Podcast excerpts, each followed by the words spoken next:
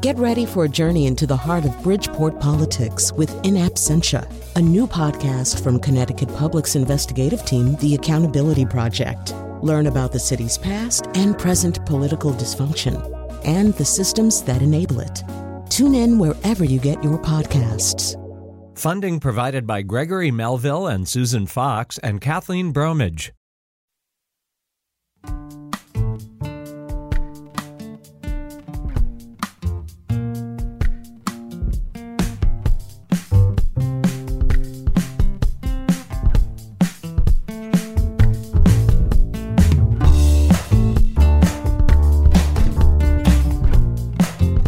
This is Where We Live on Connecticut Public Radio. I'm Lucy Nalpathanchel. When we were children, many of us dreamed about becoming explorers. Robert Ballard's lifetime of exploration started with his love of the ocean. He would become an oceanographer, helping advance science like discovering hydrothermal vents in the deep sea, or hot springs where seawater meets magma. Yet Ballard had a pipe dream to find the Titanic. And he did. The discovery catapulted his career, but he didn't stop there. He writes in his memoir Discovering Titanic was an experience of a lifetime and an accomplishment that I'm proud of, to be sure. But there's so much more to my story. This week, Where We Live, we feature our best conversations of the year, and we listen back to what Ballard, a Connecticut resident, shared about his life and what he learned about himself. Also, what's his next adventure? He writes about all of this in his new book, Into the Deep. Did you grow up watching Dr. Ballard's National Geographic specials or seeing his reports from his research vessel EV Nautilus? You can join the conversation. Find us on Facebook and Twitter at Where We Live. Robert Ballard joins us on Zoom from New London. Bob, welcome to the show. Well, good morning. Thanks for having me. Yes, it's uh, nice to have the book out on the street. It was re- very interesting. I couldn't put it down, and it's such a pleasure to speak with you. Uh, so many of our listeners know your name and know about your adventures. But I wanted to start at the beginning, uh, Bob. If you could tell us how you uh, were drawn to studying oceanography. Well, you know, as I say in the book, I was born in Wichita, Kansas, where all oceanographers come from. But uh, I was born six months after Pearl Harbor, and my father packed up the family, and off we went. And we arrived in California. And I remember as a little kid, you know, having been in the cornfields of Kansas, to go down and gaze out at this big blue marble. I mean, it was just, can you imagine having never seen the ocean before? And then staring out an endless horizon of an ocean that covers a third of the earth. And it just mesmerized me. I lived close to it. Uh, back then, they would say, you know, I, I, had a bicycle. They'd say, just be home before it's dark. And off I'd go to the tidal pools. And I began exploring as soon as I could walk. And the ocean was always the magnet. We love speaking to scientists on the show. We know that we have a budding uh, scientists who may be listening. Uh, Lena tweeted that her eight year old will definitely be tuning in. He's absolutely obsessed with the Titanic. But before we get to the Titanic, can you talk about um, you know how you broke into the field? Well, again, here I am in, living in California in San Diego, and we uh, we're in a, a, new development called Clairemont up above the hills of Mission Beach, California. And the guy across the street's daughter had a horse, and I always wanted a horse. And so I was always hanging out over there trying to get a free ride. Well, it turns out that he worked at Scripps, the largest oceanographic institution in the world. And he would take me on field trips down to see, you know, the, the Scripps Institute of Oceanography. Uh, and so it began early. Right nearby was the submarine base, uh, World War II submarines. My parents took me there, and and it really, for me, galvanized when I saw them. I'm dyslexic, so I tend to look at things more than read.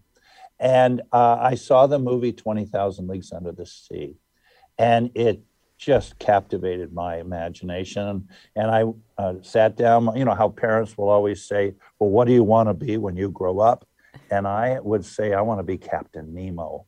and they didn't laugh. Now I'm sure they went into the other room, said, "Houston, we have a problem," but they they worked with me on it. They took this passion. You should never stomp on a child's passion, even if it's a little silly. And they worked with me. They said, "Well, tell me more about Captain Nemo. I said, "Had a submarine called the Nautilus." So they took me down right nearby, saw my first submarine, and as you know, I went into the Navy and specialized in deep diving submarines for 30 odd years. So that part of the, uh, of the passion was there. But then they said, but the Nautilus was more than a submarine. I said, yeah, it had windows. They opened like the iris of a lens. And they said, that sounds like an oceanographer. So they took me down to Scripps where I'd already been, and I met the people there. And and then um, we later moved back to up to Los Angeles when my father was head of the Minuteman missile program. Uh, but I continued my correspondence with Scripps in high school, and I won a scholarship the summer of 1959. I was 17 years old, and I went on my first adventure at sea. we got rescued by the Coast Guard. I thought it was cool, but you know I was too young to worry about drowning. And, and we got rescued by the Coast Guard, and it just continued uh, more and more and more, and, and I haven't stopped since. Was that the same trip where you had uh, caught on to some sailor's language at the dinner table, Bob? yeah, that that was, uh, you know, uh, yes. Uh, we after being rescued by the Coast Guard, the ship had been completely decimated by the storm, and we were way up off Northern California, off uh, off Humboldt County, off and they uh, brought us in and they said well we got to fix the ship so why don't you head home and and then they sent me on another adventure uh, in the deserts of Mexico. But I went home, and my mom. This was my first big time away from home, and and uh, she had a big party. My grandmother, you know, the local neighbors wanted to hear about this great adventure of being rescued because of the newspaper and all that. And I said, "Pass the something, brother." and, and, and there was a little still my my my mom said well he's certainly turning into a sailor isn't he? And so uh, i yeah I, I normally i would get my mouth washed out with soap but that night i got to eat my dinner You're hearing Robert Ballard here on Where We Live. His memoir, Into the Deep, is out. It's all about uh, his life. Of course, uh, he details how he found Titanic, but there is so much more to Robert Ballard's career. And it's not over just yet. We're going to hear about his next adventure coming up, but you can join us too. Find us on Facebook and Twitter at Where We Live. You know, it's been quite a year and a half. I'm wondering how you have weathered the pandemic, Bob. Well, you know, we've been very fortunate. Number one, it gave me a lot of time to write the book. I haven't been at sea now over a year, but I'm sitting right now. If we were going on a Zoom session, I'm sitting in a command center uh, in my office in New London. And we call it the looking glass because another favorite fantasy was Alice in Wonderland when she stepped through the looking glass and and to Oz. And and my I can literally do everything that you need to do right where I'm sitting this very second. Uh, we've moved away from moving your body to the mm-hmm. bottom of the ocean. You know, the book talks about my 20 years in deep diving submarines, but then how we've transitioned away from moving your body to moving your spirit. And it's very much like the movie Avatar, where they put the guy Jake into the Na'vi and uh, moved his spirit into another thing. And that's where we're headed. We're headed now to autonomous vehicle systems. Um, but all through the book, you'll see the technology constantly changing, changing, changing. And because we have now what we call telepresence, and we've had it online for quite some time, it doesn't matter where your body is. So the scientists don't have to be on the ship. In fact, we're moving to teleoperations where we'll eventually have ships with no human beings on them at all. They're already existing. Uh, I work a lot, uh, 30 years in the Navy, in the development of autonomous systems, and they're now we have a ship that's a, a, a, submarine hunting ship called Sea Hunter that has no human beings on it. So as a result, we we haven't we're we're at sea. Uh, we're at sea uh, right now. We're coming in to pick up some stuff, but uh, we really weathered the storm quite nicely. Mm-hmm. Uh, you mentioned uh, relying on autonomous uh, vehicles and, and, cameras, but you've also talked about in your book what it's like to be in one of those manned submersibles. For many of us who'll never be uh, that deep in the ocean, can you describe it for us? Well, we call them human occupied vehicles now, HOVs. Uh, and the ships are uncrewed ships. So, yes. Uh, well, you know, it's, um, it's really interesting because I'm not claustrophobic, but uh, even if I were slightly claustrophobic, which you certainly can be at 20,000 feet when something goes wrong, you have a window. And so, yeah, I'm inside. Alvin's sphere is, was six feet, is six feet in diameter, and I'm six two, so I couldn't even stand up. They stuffed three people in there. It was like going inside a Swiss watch, and when we got out of the submarine, they had to untie our legs. But I, I spent a lot of time. It's sort of a Zen kind of thing, sort of a, uh, you know, I sit in cross-legged, looking out of a window, and you just go inside yourself um, and look out the window. But now I've moved the window, and I have a much better window because I have 12 camera systems in my vehicles underwater. So, but it, yeah, it's uh, it's more, it's it's really uh, you don't feel when you're falling. When you're free falling in the submarine, it's not even like an elevator. You don't feel any sense of motion. And you look out the window, and uh, and since the marine snow, the creatures that die in the sunlit zone, the euphotic zone, and their bodies falling down, you're you're going a little faster than them. So it's like a reverse snow. The snow looks like it's snowing from bottom up as you go down uh, but that's the only sense of motion. Uh, and if you don't look out the window, it's just time in the elevator. Uh, mm-hmm. you, you lose all light that you can use for your eyes at around a, a, thousand feet, depending upon clarity of the water. So when you're making a 20,000 foot dive, 19,000 feet of it is total dark and, and you're just in the elevator. We play music. I love John Denver's Rocky Mountain High because he was a friend of mine and also I was diving on mountain ranges by going down to them. So I needed to get into it. And I would play Rocky Mountain High in my submarine, and the acoustics were beautiful. Mm-hmm. You know, reading your book, you've had uh, quite a life for the people that you've met, the adventures that you've gone on. But a lot of people think of you as uh, just the man who found Titanic. Is that one of the reasons yeah, well, why you wanted to write you, the book? Well, you know, as the as the opening part of the book is my mom.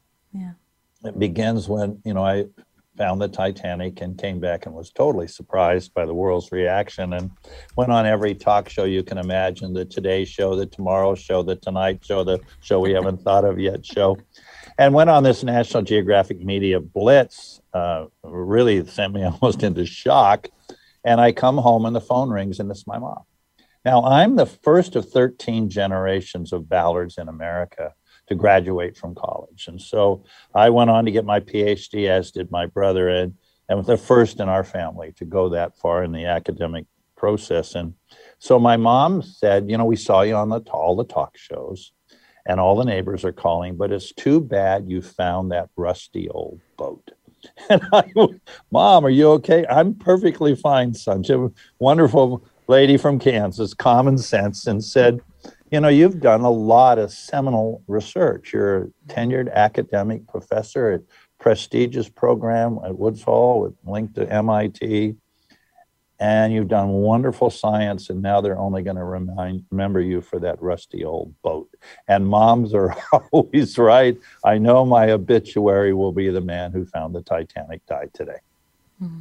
Earlier, you mentioned that you're dyslexic. Can you talk about how you, you got that diagnosis? Uh, you know, just diagnosis just recently, and when you look back, how uh, the fact that you were dyslexic helped you make these kinds of discoveries? That was interesting. You know, I I had trouble reading, uh, uh you know, and that's the code. But 1940, I was born in 1942. The word I don't even know if dyslexia existed as a word and when I struggled reading, my mom said, "Oh, you miss phonics when we moved." My father in aerospace industry, we moved a fair amount. And she said, "Well, you just missed uh, uh, phonics." So, so I and we'll get you a tutor. So I would get up every morning at six o'clock and go to a tutor on my way to elementary school, and I I began to learn how to memorize words Uh, I didn't have spell check. Oh my gosh, do I love spell check? Uh, I, what's really awful is when spell check says I have no idea what you're trying to spell. so I learned learned a lot of antonyms and synonyms, but uh, I didn't realize that I had dyslexia. I just knew it took me longer, so I just took more time. I spent a lot of time uh, uh, studying because I, I read slow. And then I would take my notes after I got back from class, and I still have them. Cool. I have amazing archives. And I would type my notes up so I could read them again. I couldn't read my handwriting unless I did it right away. And then I would memorize the sheets of paper. And when I took an exam, I almost felt like it was cheating because I just closed my eyes and read the pages, and there was the answer.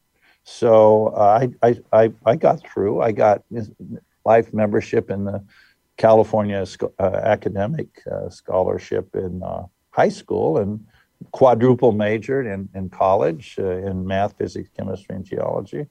Uh, so I just battled through it. and so it wasn't really until my daughter was diagnosed, you know, living in Connecticut, you know, the Yale, the epicenter with Sally Shaywitz and her husband Bennett uh, the, the seminal research in dyslexia. And they diagnosed my daughter. And fortunately, we had teachers who were well aware of dyslexic kids and were very accommodating for my daughter. But then I was driving to my inner space center over at the Graduate School of Oceanography at URI, where I, I'm a professor, and I was listening to NPR. And there was a interview by two authors named Brock and Fernette Eide, E I D E, who had just published a book called The Dyslexic Advantage. And I'd never heard dyslexia and advantage in the same sentence. So I came home, ordered it, uh, went online, ordered it, and, and got it as fast as I could, read through the night, read through the night, and tears running down my face because it was the first time it explained me to me. And I went, oh my God, I'm not alone. There's a lot of us. There's 15 to 20% of the global population. And, and I felt like I wasn't alone. And I realized what, it gives you a pathway. Go down this field, don't go down that road. It was like a roadmap to success. And what I discovered is most dyslexics are outside the box. Uh, the vast majority of billionaires and millionaires are dyslexic and uh, self entrepreneurs. Uh, and I've always lived out of the box. And I have found I'm very comfortable out there. Most people aren't. So I, I just pursued a career fortuitously that really is cool for dyslexics. We can kick the bejeniors out of non dyslexic. I work in a world of total darkness, not me. I close my eyes and I see the whole thing. So it just worked for me. And I, I, I, I really want to spend the rest of my life helping other dyslexics because if you look at the, the list of dyslexics, they're commonly men, although a lot of my daughter, lots of women as well. But if you look at the ones that that are noted for success, uh, Walt Disney, uh, uh, uh Picasso, Leonardo da Vinci, uh, in modern terms, Ted Turner, uh, Charles Schwab, Steven Spielberg, it's mostly white men. And when you look at the prison population, it's mostly non-white, people of color, and the vast majority of them are dyslexic. So I'm committed to helping people of all persuasions, every flavor you can imagine, to to understand you have a gift. And so that's my new cause. Robert Ballard is my guest today here on Where We Live. He's a Connecticut resident, and explorer known worldwide for discovering shipwrecks like Titanic and the Nazi warship Bismarck. Today we're talking with him about his memoir, Into the Deep. We'll continue talking right after the break, and you can join us too. Find us on Facebook and Twitter at Where We Live.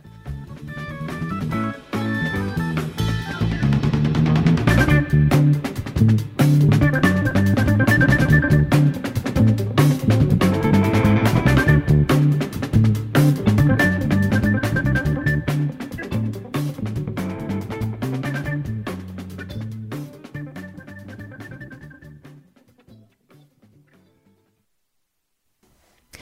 Where We Live on Connecticut Public Radio. I'm Lucy Nalpathanchel. Dr. Robert Ballard has been part of 157 expeditions, discovering ancient ships and artifacts that he's shared with the world through dozens of magazine articles, films, and TV specials. A high point in his life was discovering Titanic off Newfoundland in 1985. But in his new book, Into the Deep, Ballard says his life's accomplishments go beyond finding Titanic. We're hearing from him today on Zoom from New London. Now, Bob, I, I believe this Wednesday is 36 years since you first found Titanic. Tell us about that moment when you saw her. I forget. Yeah, no, it's it is coming up, isn't it? Well, you know, as you'll discover in the book, uh, it was not my primary mission. I was uh, served in the United States Navy for 30 years, and most of it in naval intelligence. And I did things for the Navy. Worked a lot with the NR1 based in uh, New London on a lot of different missions. And uh, I was actually asked by my commanding officer at the time, uh, Admiral Ron Thunman, who was Deputy Chief of Naval Operations for Submarine Warfare, we used to call OPO 2 to conduct a series of top secret missions, and us, and one of them was to explore two submarines we lost during the Cold War. Uh, we lost the USS Thresher, and we lost the USS Scorpion. And ironically, the Titanic was lost between them, or you wouldn't be talking to me today. and so when I was called into his office and they you know, get some rug time on the E ring, in the Pentagon, he told me about what he wanted me to do, and I got my orders. But I suggested maybe we could have a cover for this. And he said, What a cockamamie idea, Commander. He went off and did his Rickover thing all over me. Uh, but what he didn't know was the Secretary of the Navy, John Lehman, had taken it to President Reagan, and President Reagan had already approved the hunting for the Titanic as a cover for doing the operation uh, to Thresher and Scorpion. So the admiral certain soon learned that his chief, his boss said, "We're going to do it." So when, so now I'm on a top secret mission. Uh, I do the Scorpion. I have all these uh, three Navy people embedded in my team that people aren't aware that they're naval intelligence officers, and off I go. And so when we found the Titanic, I was my concern was blowing my cover and that they would figure out what I was really up to. But the world went so nuts over the Titanic, it was not a problem at all because all they wanted to hear about was the Titanic. And so I, I, I dodged the bullet. So, yeah, I was nervous, but then, you know, it, it was down to the final four days when we found it. And so we, because we spent most of our time on the Scorpion, mapping it and figuring out what the you know, it lost nuclear weapons and on the list went on that one. Uh, and we were able to finish our mission for the Navy. So, but we only had 12 days. We spent most of it finding the Titanic. So we only had four days left when it happened.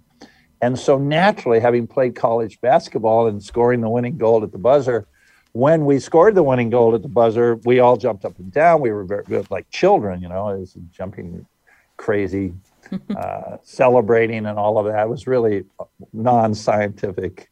Uh, and and someone looked at the clock and innocently said she sinks in 20 minutes. We, it was it was 220 and she sank at at, at 240, uh, and the sobering feeling we felt embarrassed that we were sell- dancing on someone's grave, and which we were. So we just I just said hold it, bring the vehicles to a safe altitude, let's get outside and let's catch our breath. And we had a memorial service on the aft deck, and the mood changed. So it was like a wall switch from winning the game to going to uh, a gravesite. And so it was quite a, all those emotions coming down on me. It was quite a, quite a, quite an emotional uh, roller coaster ride that night you would go back, I believe, in 1986, and you were very outspoken uh, to the world that the artifacts aboard Titanic should be left undisturbed. What happened? Well, you know, not the way I wanted it to happen. I went to court. I went to the court uh, to ask them about maritime law. And they said, well, the Titanic was uh, lost in the high seas, and its owner collected the insurance from its insurance company. And then the insurance company wrote it off as a loss, which officially made it an abandoned shipwreck. So, under Admiralty law of the 17th century, because we were on no territory here, they said uh, you can own it. Uh, if you go back, which we were doing, we were going back the following year and pick up a, just an object, a cup, because nothing down there says Titanic, even the name on the bow is gone. Uh, just pick up a cup that says White Star Line and bring it to the court, and I'll officially make you the salvor of possession was the terminology. Under the, but you can only do that if you then salvage it. You have to remove it from the bottom of the ocean. I said, well, it's exactly not what I do not want to do. You do not go to Gettysburg with a shovel. Mm-hmm. You don't take belt buckles off the Pearl Har- off the uh, uh, the uh, Arizona and Pearl Harbor. This is a grave, and we saw where the bodies landed we saw their, their, their remains. Now their bodies were eaten and their bones dissolved, but their shoes, there were pairs of shoes everywhere. A, mo- a mother's shoe next to baby's shoes, and you're going to pick up her wallet? Not a chance. So we, we, I said, I'm not going to do it. And they said, well, then you can't be salvor of possession. And so some, I don't want to go down the road of who did it, but someone from Connecticut uh, went out and hired the French to go do it, and they began salvaging it. And I've been completely opposed to it because there's nothing to learn. The the Titanic had a, two sister ships. Uh, they were building three of these: the Titanic, the Olympic, which preceded Titanic, and the Gigantic, which they renamed the Britannic, and used it as a hospital ship during the Battle of Gallipoli, and it sank off of off of Greece. So when they the surviving ship, the Olympic, when they finally brought it offline, they meticulously sold off everything the smoking, uh, the, the first class smoking room, the lounge, all the dishes, everything mm. that you can go online and buy that all the stuff that was on the Titanic that wasn't on the Titanic, it's identical. So, what are you going to learn?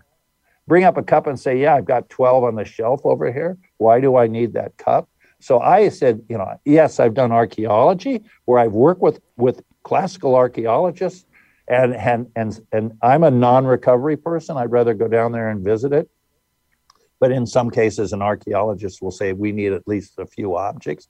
On that, under their supervision, we'll recover. But I'm anti-recovery because I'm all about telepresence. I'm all about the future of uh, the largest museum on earth is beneath the sea.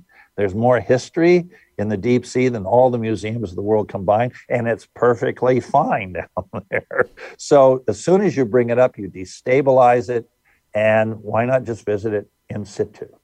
Hmm. Let's talk about the other history that you've uncovered, the Bismarck. Tell us about that. That was actually tougher than the Titanic because I remember I was uh, the book they published my book on the Titanic, and I was at the Frankfurt Book Fair, which is an annual event of book publishers.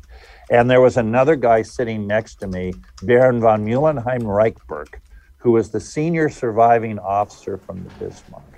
And I'm half German, half English, so I'm sort of schizophrenic. But I, being a naval officer, I was well aware of the Bismarck. And so I got into a conversation with him about his book he was publishing on the Bismarck. And I said, So where is it? he said, I have no idea. Talk to the British. They sank us. So I began doing research on where it was, and it was a running sea battle. And when you're in a running sea battle, you're not writing down uh, latitude and longitude, you're writing down range and bearing. So the search area was vast, bigger than the Titanic. And it was in a deeper water, 16,000 feet. Titanic was 12. And it was uh, on the in a complex terrain. So it was a tougher job, but uh, w- and we failed the first time, got it the second time. We always fail the first time, like Amelia. We're going back. Uh, do, do, not lose track. We're going after Amelia on round two. Uh, none of these mountains we climb should be easy to climb. Uh, tell us when you saw Bismarck. I believe your son Todd was with you uh, as you write in he the was. book. When you saw the, the swastika on the ship, what was that like? Well, it was shocking because it wasn't supposed to be there. We'd done all our research, and you know, when the Bismarck was it was its maiden voyage as well. Like, if you can survive your maiden voyage, you're good after that. But anyway, the the uh, Bismarck, when it was in in German waters, had painted swastikas fore and aft on the aft deck and and and, and stern. And so that they wouldn't get attacked by their own people because no one knew much about the Bismarck, even the Germans and so they painted it over. But then, uh, when they left, they just they said, "Well, we'll paint over the swastikas." So the swastikas had been painted over, so we didn't. Exp- but when it it sank so few days later that the paint came off, and I'll never forget coming over the bow and we see the swastika, and I had a graduate student with me sitting right at my side next to Todd was Hagen Schimpf who was a German graduate student. And I'll never forget what he said. He said, Why did they paint a cross on the Bismarck? And I turned to Hagen and I said, Hagen, that's a swastika. And that was pretty shocking, both that he thought it was a cross and, and that it mm-hmm. was there. Yes. Uh, what was it? Yeah. What was it like to share that discovery uh, with your son Todd, who was there? Well, it was a part of coming to manhood. He was about to turn 21, but he didn't make it. And for our listeners uh, who read your book, you detail that um, he died in a car crash uh, after uh, that trip with you. And you make a point uh, to to say when you lose a child, you never recover. And as a parent, I was um, I, am so sad to hear about his untimely death. But you also talk about the importance of visiting other couples when you learn they have lost a child because someone did that for you. Yep. Um, some two angels showed up. Mm. I don't know who they were. And uh, yeah, this is not easy to talk about. Mm. But yeah, it's I'm the first there. I also had to do casualty calls during the Vietnam War and go to the mother. Yes, it's tough. Mm. But something that helped you, as you write in your book, uh, you were listening to Bill Moyers' interviews with Joseph Campbell about the power of myth and how we are all on these journeys and this constant act of becoming. And you know, it's really powerful to hear uh, these these words, read these words coming from you uh, as someone that you know, we've all seen and heard from these amazing adventures. But you are open and talking about your vulnerabilities, and so I thank you for sharing that with us, Bob. Well, we all are on these this journey. We we arrive. We don't know where we came from. We don't know where we're going, but we know we're here and and I love Joseph Campbell's uh, book and his interview with Bill Moyer. It really helped me a lot because I was pretty questioning, as you can imagine, about the whole ball game. And life is the act of becoming. You never arrive. It's it's an it's from beginning to end. You're you'll be becoming the moment you take your last breath. Mm. My guest today is Robert Ballard, a deep sea explorer, author of Into the Deep, a memoir from the man who found Titanic. We heard him mention Amelia Earhart just a little bit ago. We're going to hear more from him after the break about his next adventure. You can join us too. Find us on Facebook and Twitter at Where We Live.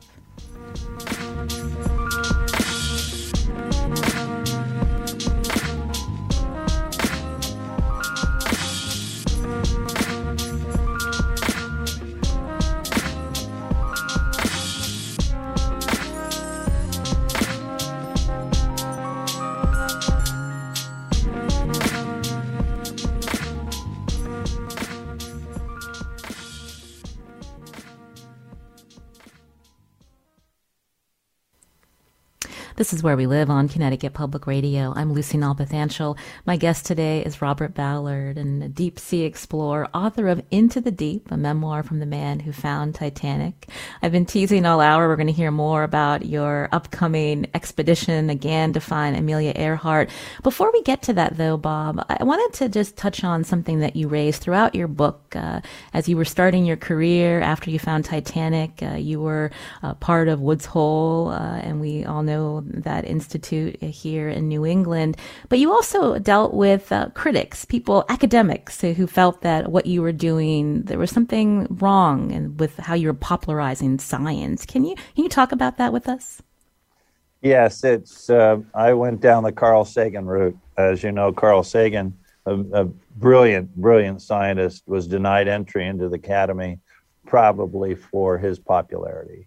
Uh, yes, he, he was an amazing uh, spokesperson for science. I'm trying to do the same. It's changed since I found the Titanic, but I got hammered uh, by my academic colleagues. I had to publish four times uh, as many articles in referee journals. I had to I had to have a high a citation index, and I had to do everything to counter that. Well, you're just playing around, and I you know, I published in Science and Nature on the cover, won the top paper in science. I had to go on the battle to defend myself as an academician uh, by outperforming academicians. But uh, yeah, it's uh, I can remember a snotty comment. Well, I now know what you do. I read National Geographic the other day, and I I went. I now know what you read. You missed the same article in Nature and Science. So yeah, it's uh, it's now turning. I think the public, the scientific academic community realize it's important to tell the tax, taxpayers how they're spending their money because basic science is a ward of the state, a ward of, of, wealthy nations, and you need to you need to tell the public how you're spending their money, and and you don't talk down to them. I said if you don't if you can't tell a middle school class what you're doing, you probably don't know what you're doing. Right. And when we look at the moment we're in now, uh, Bob, where there's a portion of our country where they don't want to trust the science, I, you know, I think of you as a, a, pioneer in the sense of you realize that to describe what you're doing, what you and your crew are doing uh, to people who may not be oceanographers or geologists, that's important. That helps build that trust so they understand uh, about what the work that's uh, that's happening. Well, they're paying for it. Right. I mean, there it's out of their pocket that uh, academic research is done, uh, and they need to know how it's being spent. I, I must say, uh, uh, there's a the good and the bad about the pandemic is a lot of people, the majority of people, realize the power of science. I made my wife a bet way back at the beginning. I said to my wife, "We're going to have a vaccine before the year is out." And she said, No, not a chance. And I won my $50 bet, although I don't think I've collected it yet. But anyway, to realize that look what we did in such a short period of time, and then we can't get it in people's arms. I mean, this is like, you got to be kidding. Uh, the, the smartest country and the dumbest country. I mean, uh, uh, unbelievable. I just find it shocking. Uh, I've, uh, I've got every vaccine in me that you can get uh, because I go all over the world, and I'm I just can't believe it that that people aren't getting their vaccines. This is absolute nuts. Hmm. Uh, next year, I believe you're going, or maybe in a couple years, actually, you're going to be going back out to find Amelia Earhart. Tell us about uh, the, the first time you tried. Well, I like you. Uh, I like your comment when I go out and find Amelia Earhart. That's that's the plan. Yeah. Well, uh, you know, there there were there's there were three theories on what happened to Amelia, and we only have a few seconds to go. But one was that she was captured by the Japanese and died in a concentration camp. Well, I can't do much about that one.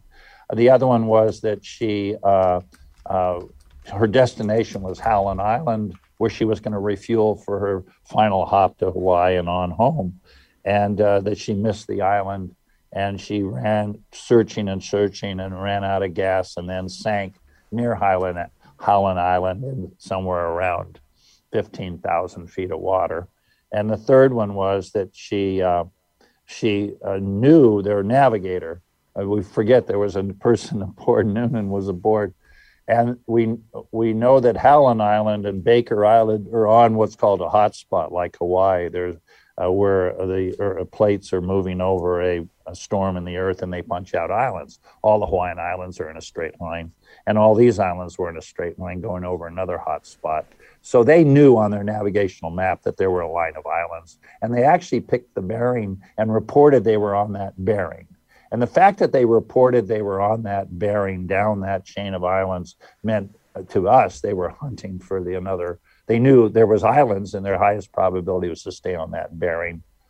And right on that bearing was an island at the time called Gardner Island. It's now called Nikumaroro. And there's a amazing uh, uh, piece of data uh, suggesting that she landed on Howland Island and died on Howland Island. So National Geographic, who's the sponsor of it, said let's go for that one first because it was less expensive, less less difficult to to go on an island and off an island than it is to hunt in the middle of nowhere in 15,000 feet of water. So we we did a massive hunt. You can go to Disney Plus; it's on there right now. It was one of my best documented failures. but it was really an amazing story because it also told the story of Amelia. So go watch it on Disney Plus and then read about it in my book. So now we're we're we're done with Nikumaroro and we're off to Howland. And so we're going to go there with a pack of wolves, which is using lots of autonomous vehicles. So uh, we'll get it. Mm.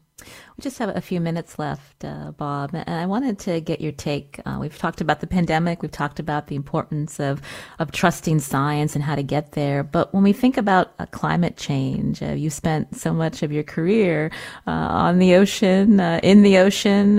what do you want our listeners to, to take in terms of your perspective on climate and our role as humans? Well, just expect a lot more devastating hurricanes and tornadoes. It's not only the rise of the ocean that's coming up mm-hmm. as we as we now thaw out the permafrost in the northern latitudes of, of, of Russia and Canada. You're opening up millions and millions of, of, of, of uh, refrigerators and all their organics are rotting. It's the methane that's coming out right now is the game changer, much worse than CO2. So it's going to melt. Uh, I think most people, the genie's out of the bottle, and we're going to see sea level come up. Uh, but it's also the energizing of the atmosphere, and that's what you're seeing with these tornadoes and uh, and hurricanes. Uh, the velocities, the intensities. Yes, this is uh, new, uh, our new life, and we we we know that there was an, there a natural rise of sea level in, in an interglacier, but we've accelerated it through human activity.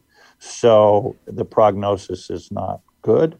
See, I believe in the concept of Gaia and that is a is a uh, where, where science are looking at the earth as an organism and and codependent upon life on the planet. So there's a synergistic relationship between life and earth a codependency on one another and there's one species that's off the reservation and it's us.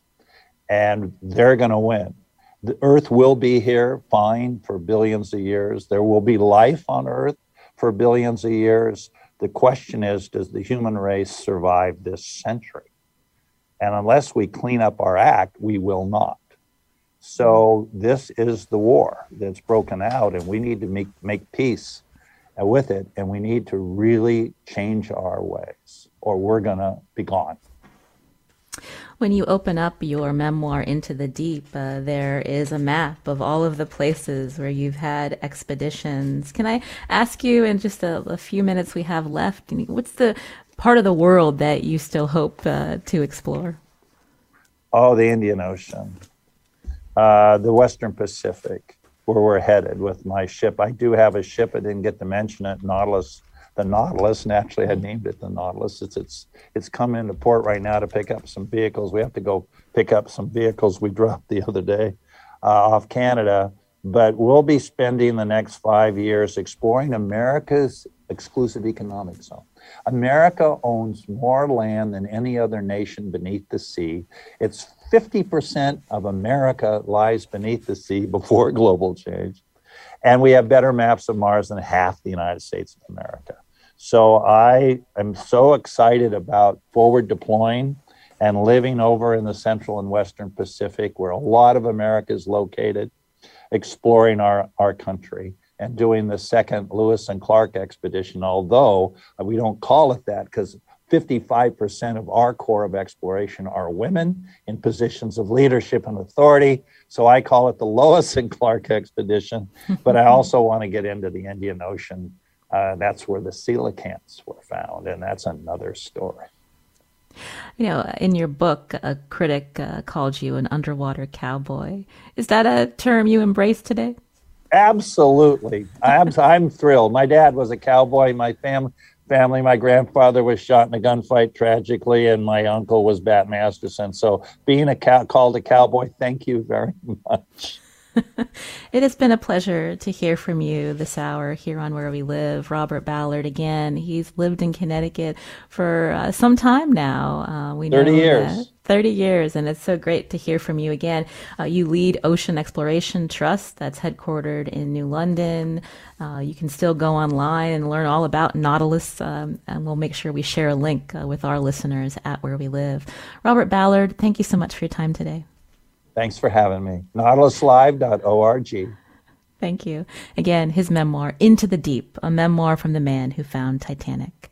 I'm Lucy Nalpathanchel. Today's show produced by Tess Terrible. Kat Pastor is our technical producer.